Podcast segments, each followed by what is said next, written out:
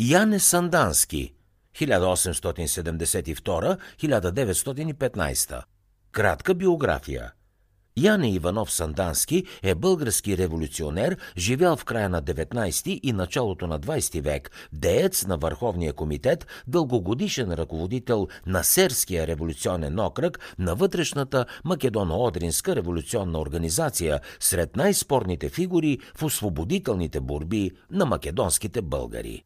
Известен е като Пиринския орел, Пиринския цар, Сандан Паша, Старика. Сандански е също български масон.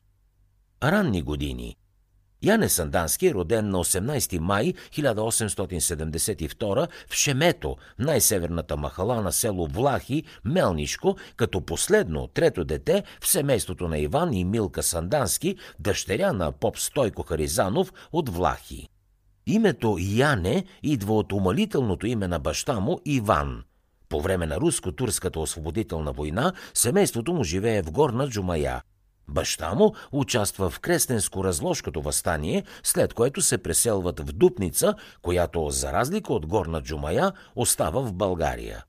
В Дупница Яне Сандански завършва начално училище и учи две години в прогимназията – в продължение на две и половина години учи обущарски занаят и работи като чирак при местен дупнишки майстор. От 1892 до 1894 е войник в българската армия. Служи в 13-ти пехотен полк в Кюстендил – след уволнението си като ефрейтор от казармата, той се завръща в Дупница и започва работа като помощник-прозбописец в адвокатската кантора на Войчо си Спас Харизанов.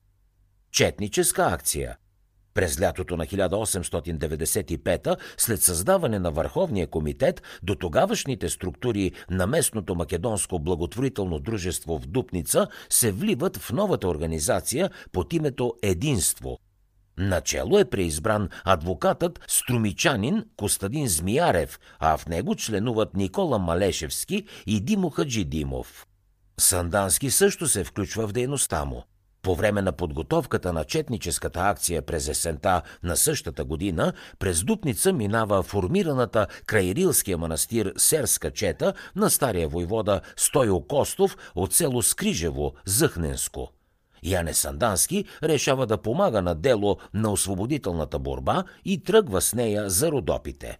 Четата е около 200 души, множеството от които са войници от българската армия и сред тях има 12 млади български офицера, тогава поручици Тома Давидов, Димитър Жостев, Димитър Думбалаков и други. В четата участват и редица сетнешни дейци на организацията, по това време студенти, като Кирил Парличев, Димитър Мирасчиев и други.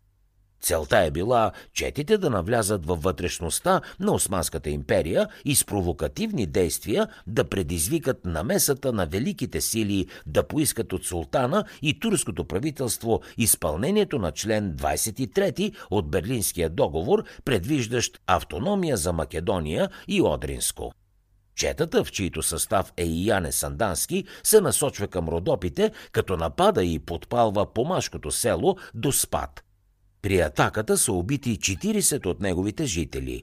След това, преследвана от войска и Баши Бузук, четата се изтегля в България и се разпуска. В четата на Кръстю Захариев – Яне Сандански продължава да работи като прозбописец и да участва в дейността на комитета – през 1896 г. Сандански узнава, че освен Върховния Македоно-Одрински комитет, съществува и друга нелегална организация за борба в Македония и Одринско, но информацията за нея е оскъдна – през 1897 година в Дупница по повод избухналата гръцко-турска война е формирана нова чета на Върховния комитет под воеводството на Кръстю Захариев от село Ореховец Серско, състояща се от 30 начетника, към които се присъединява и Яне Сандански. Четата е получила оръжието си отново от българските офицерски патриотични дружества чрез младите поручици Йордан Венедиков и Морфов – за да чуете още резюмета на световни бестселери, свалете си приложението Бързи книги безплатно още сега.